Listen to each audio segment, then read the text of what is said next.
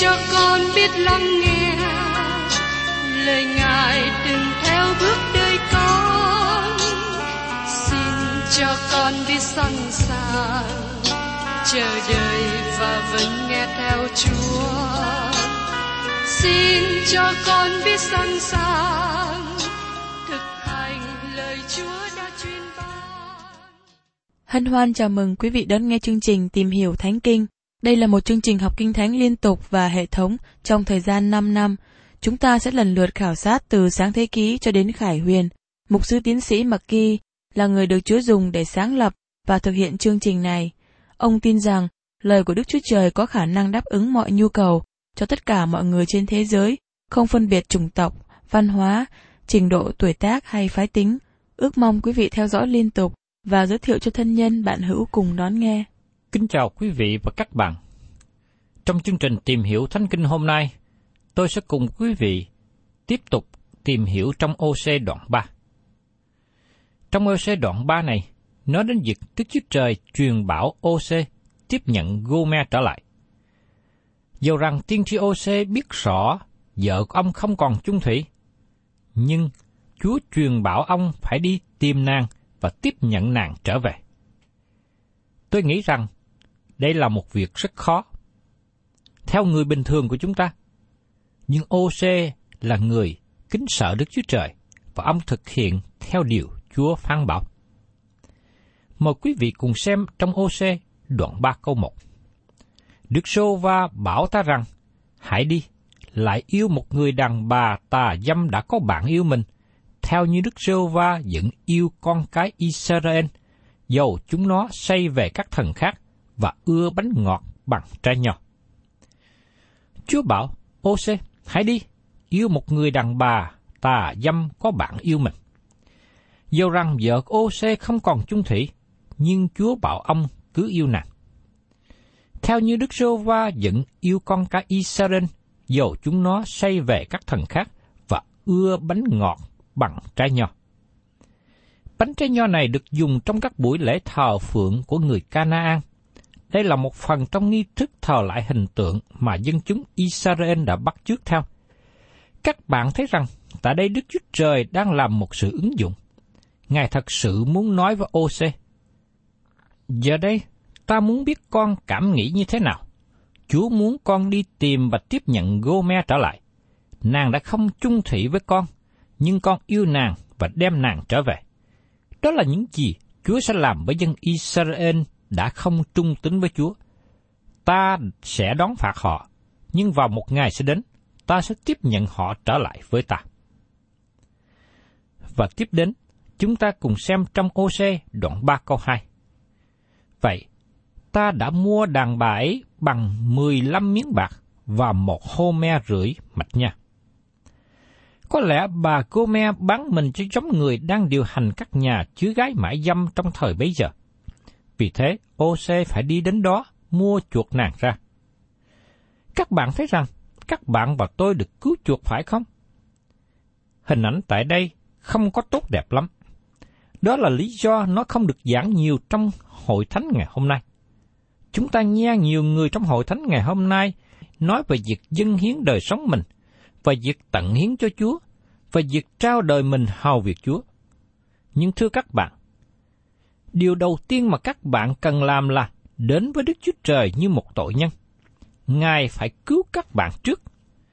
Giống như ô xe đi ra và mua chuộc người kỹ nữ này trở về. Đó là cách mà Đức Chúa Trời cứu chuộc chúng ta. Cho đến khi nào các bạn và tôi thấy điều đó, chúng ta không biết nhiều về sự tận hiến thật sự cho Đức Chúa Trời là gì. Vậy, ta đã mua đàn bà ấy bằng 15 miếng bạc và một hô me rưỡi mạch nha. Rome không đáng giá như thế. Chúng ta cũng không xứng đáng như giá cứu chuộc được trả cho chúng ta. Lời Führer viết ở trong Führer thứ nhất đoạn 1, câu 17 đến 19 như sau. Nếu anh em xưng đấng không tay gì anh em, sáng đốt từng người theo việc họ làm bằng cha, thì hãy lấy lòng kính sợ mà ăn ở trong cời kỳ ở trọ đời này. Vì biết rằng chẳng phải vật khai hư nát hoặc bạc vàng mà anh em được chuộc bởi sự ăn ở không ra chi của tổ tiên truyền lại cho mình, bèn là bởi quyết báo đấng Christ dường như quyết của chiên con, không lỗi, không vít. Chúa Giêsu phải đổ quyết của Ngài. Ngài phải chịu đau đớn và chịu chết để các bạn và tôi có thể được cứu rỗi. Tại sao? Bởi vì chúng ta là những tội nhân hư mất, bị bán cho tội lỗi. Tôi có một người bạn cũng là một sư, ông giảng nhiều về đời sống tín đồ, nhưng không đề cập gì đến tinh lành. Ông không hề đề cập đến sự kiện một người cần phải đến với Đức Chúa Trời như là tội nhân. Ông thường nói với hội chúng, Quý vị nên yêu mến Đức Chúa Trời, quý vị nên phục sự Ngài, nên vâng theo lời Ngài. Nhưng thưa các bạn, đó không phải là nơi các bạn bắt đầu. Các bạn không thể nào nói với một người là tội nhân chưa được cứu rỗi yêu mến Đức Chúa Trời, hầu việc Chúa. Tại sao? Bởi vì họ là những người đang chết trong tội lỗi, họ không có sự sống. Cho đến khi nào chúng ta đến với Đức Chúa Trời để có sự cứu rỗi, các bạn và tôi là những người chết trong sự vi phạm và tội lỗi. Chúng ta không có sự sống nào để dâng hiến cho Chúa. Cho đến khi nào vấn đề tội lỗi được giải quyết, cho đến khi nào chúng ta được tái sanh và có được bản tánh mới, chúng ta không thể làm gì vui lòng Đức Chúa Trời. Và tiếp đến trong OC đoạn 3 câu 3. Rồi ta bảo nó rằng, ngươi khá đợi ta lâu ngày, đừng làm sự gian dâm và chớ làm vợ một người nam nào, thì ta đối với ngươi cũng sẽ làm như vậy.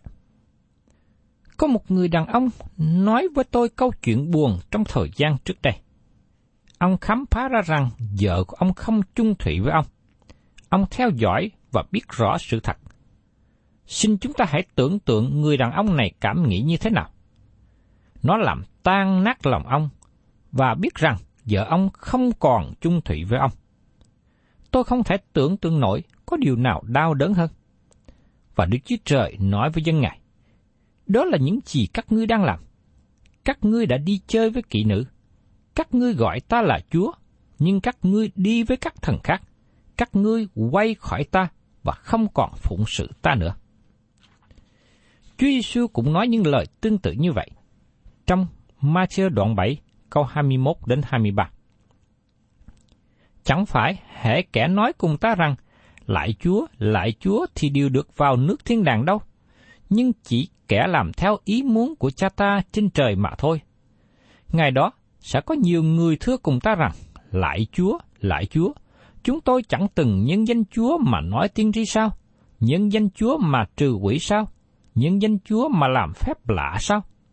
Khi ấy, ta sẽ phán rõ ràng cùng họ rằng, hỡi kẻ làm gian ác, ta chẳng biết các ngươi bao giờ, hãy lui ra khỏi ta.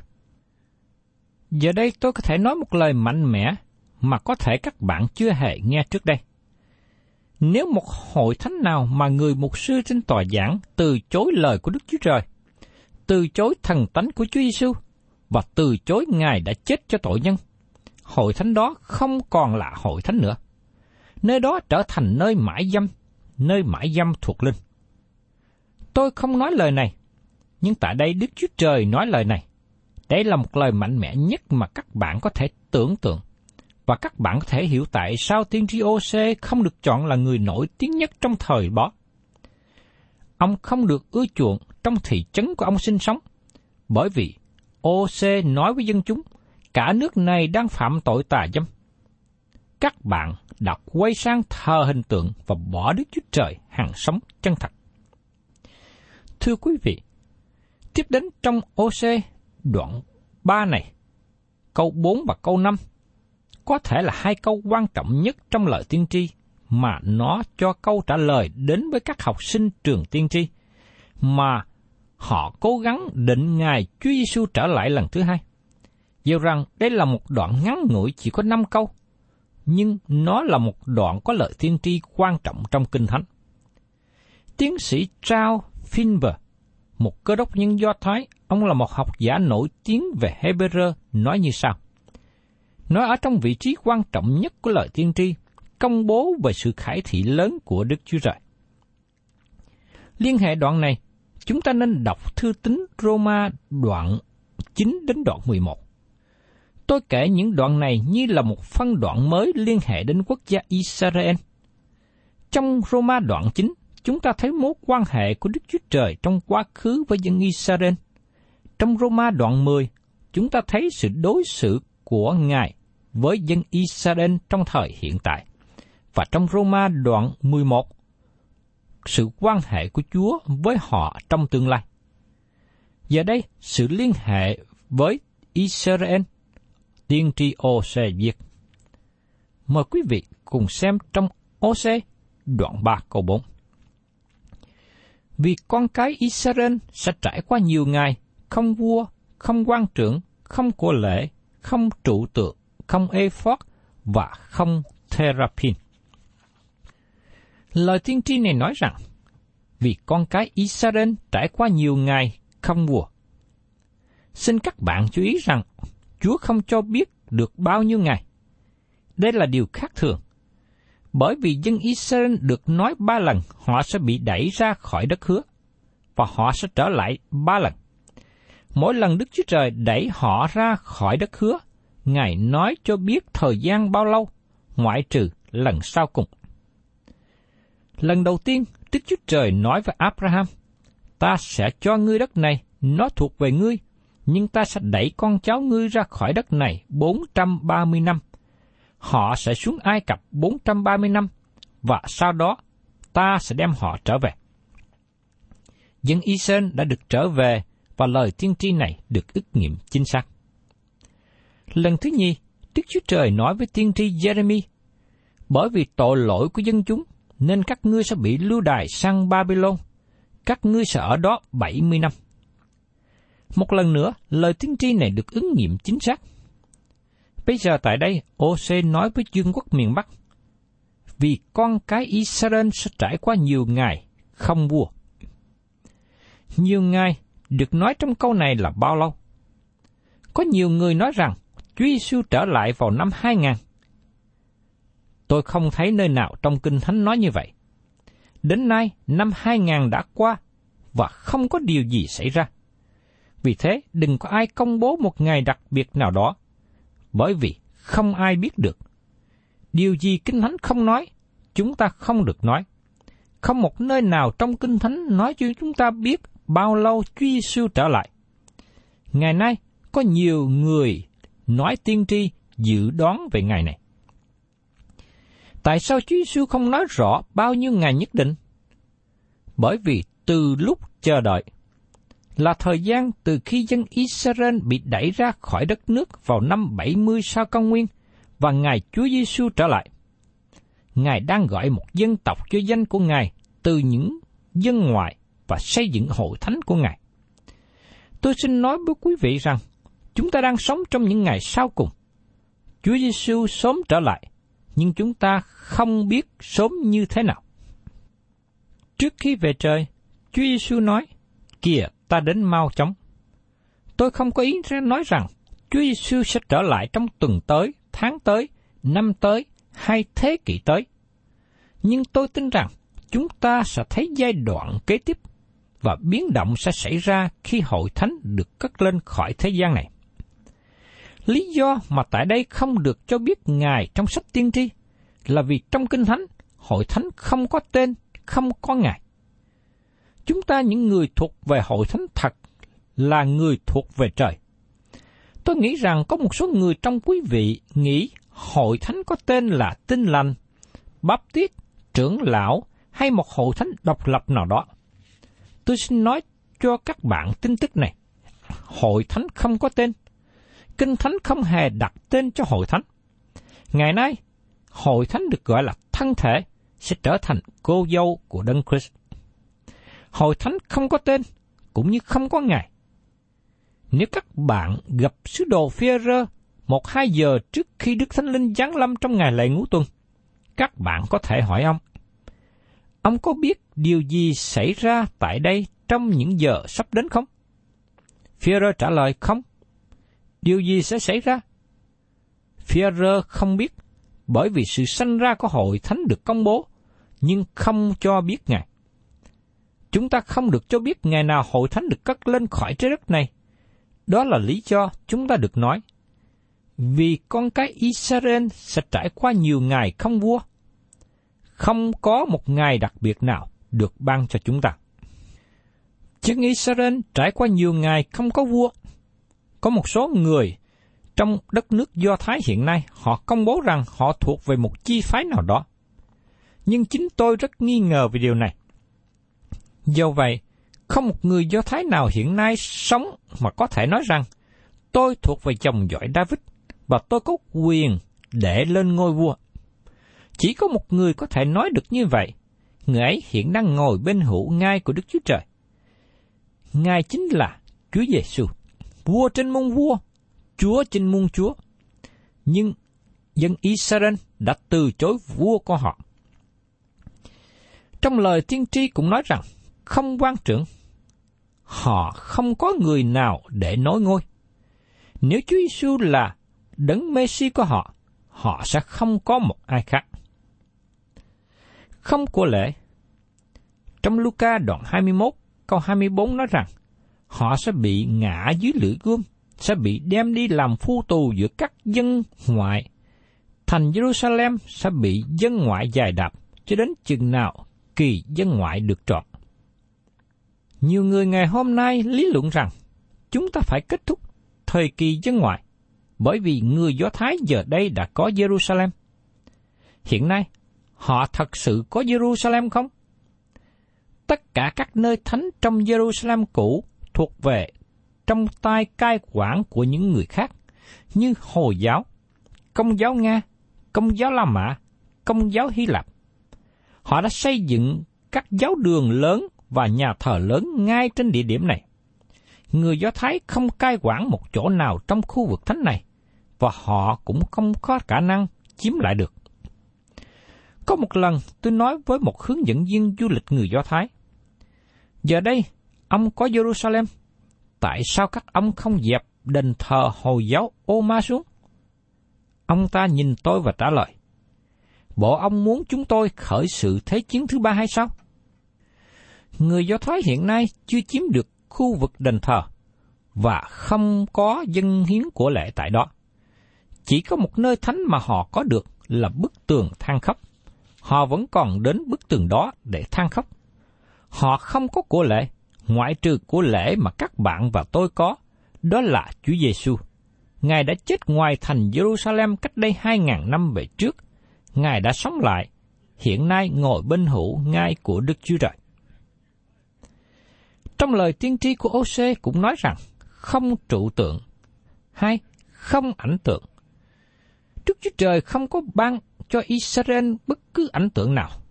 Ngài truyền phán họ, ngươi chớ làm tượng chạm cho mình, cũng chớ làm tượng nào giống những vật trên trời cao kia, hoặc nơi đất thấp này, hoặc trong nước dưới đất. Xuất Ai ký đoạn 20 câu 4 Nhưng thay vào đó, Đức Chúa Trời ban cho họ nhiều thứ, chẳng hạn như Epoch và Therapin. Epoch lão thánh được mặc bởi thầy tế lễ cả. Therapin là một vật nhỏ được mang theo người, giống như một vật may mắn mà họ bắt đầu sự thờ phượng. Tại đây, Đức Chúa Trời nói rằng, họ sẽ bỏ hết những hình tượng, họ sẽ không có ảnh tượng nào. Đó là điều mà các bạn có thể nói về dân Israel ngày nay. Họ không có hình tượng, không thờ hình tượng. Dầu rằng họ chưa quay trở về cùng với Đức Chúa Trời, nhưng điều chắc chắn rằng họ quay xa khỏi hình tượng.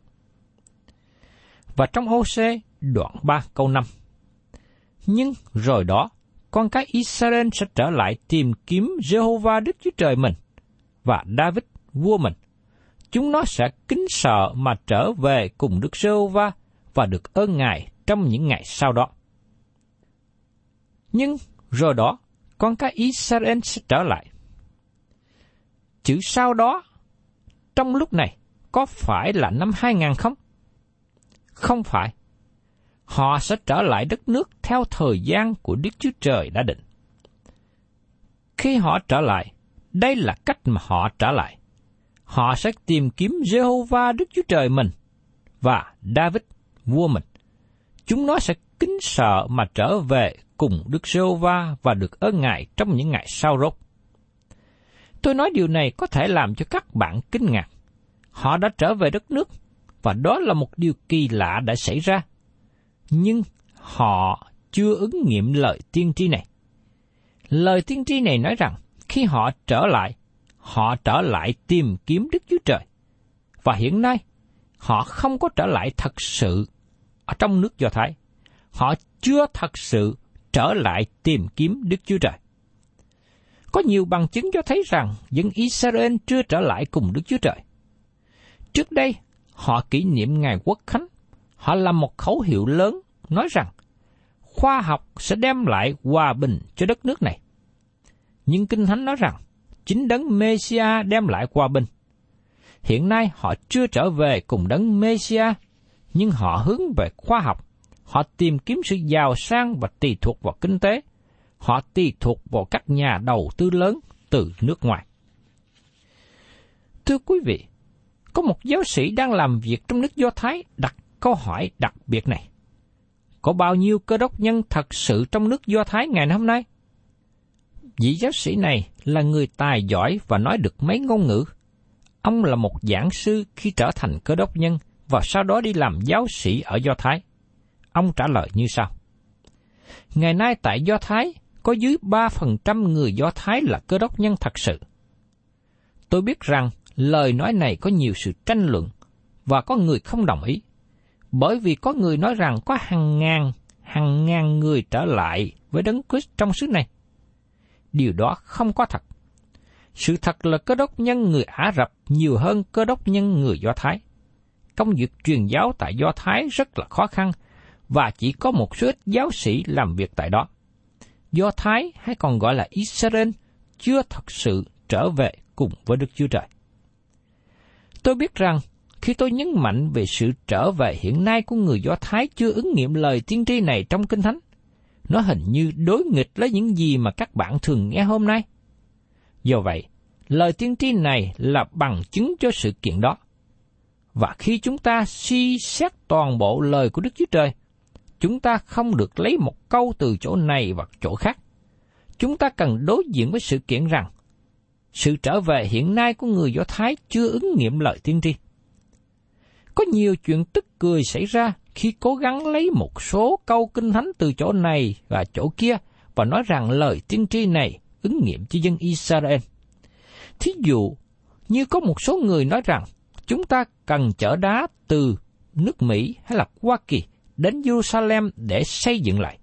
Trong khi đó, thì Jerusalem là một khu vực có rất nhiều đá, và khi họ cần xây dựng, họ có đầy đủ những phương tiện này. Hoặc là có người nói rằng cam trong xứ lấy từ Tây Ban Nha, nhưng thật ra Do Thái là xứ trồng cam nổi tiếng thế giới.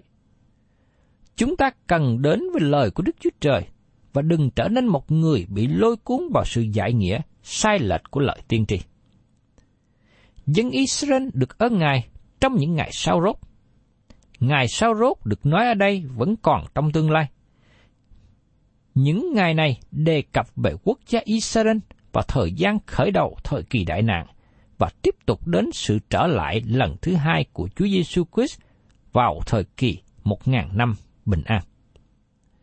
Quý vị và các bạn thân mến, chúng ta thấy qua lời tiên tri này nói đến việc trong một ngày sẽ đến, dân Israel sẽ trở về cùng với Đức Chúa Trời. Dầu rằng trong thời bấy giờ, họ đang đi con đường xa cách Ngài, bỏ Ngài, thờ hình tượng, phạm tội. Nhưng Đức Chúa Trời thấy trong tương lai lâu dài về sau, dân sự của Ngài sẽ trở về cùng Ngài. Chúng ta tạ ơn Chúa vì lời tiên tri này nói đến một hình ảnh tốt lành, một hy vọng chói sáng. Thân chào tạm biệt quý vị và các bạn và xin hẹn tái ngộ cùng quý vị trong chương trình Tìm hiểu Thánh Kinh kỳ sau.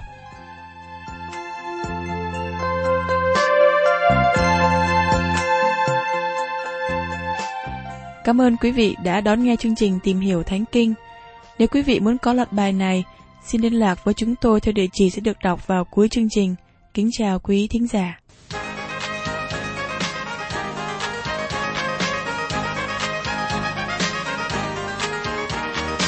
Tôi yêu đuổi nhờ linh ngài Giêsu đưa đường tôi khỏi trông gai mỗi phút bước gần bên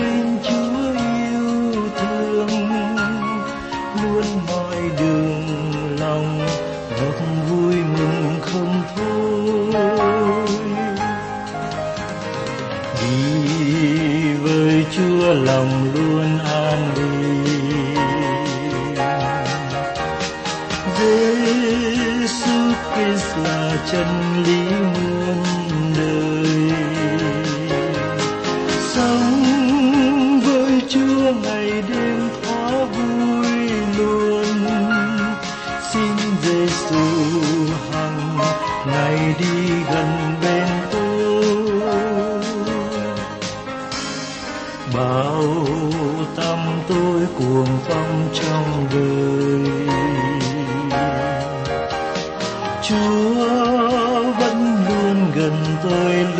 lúc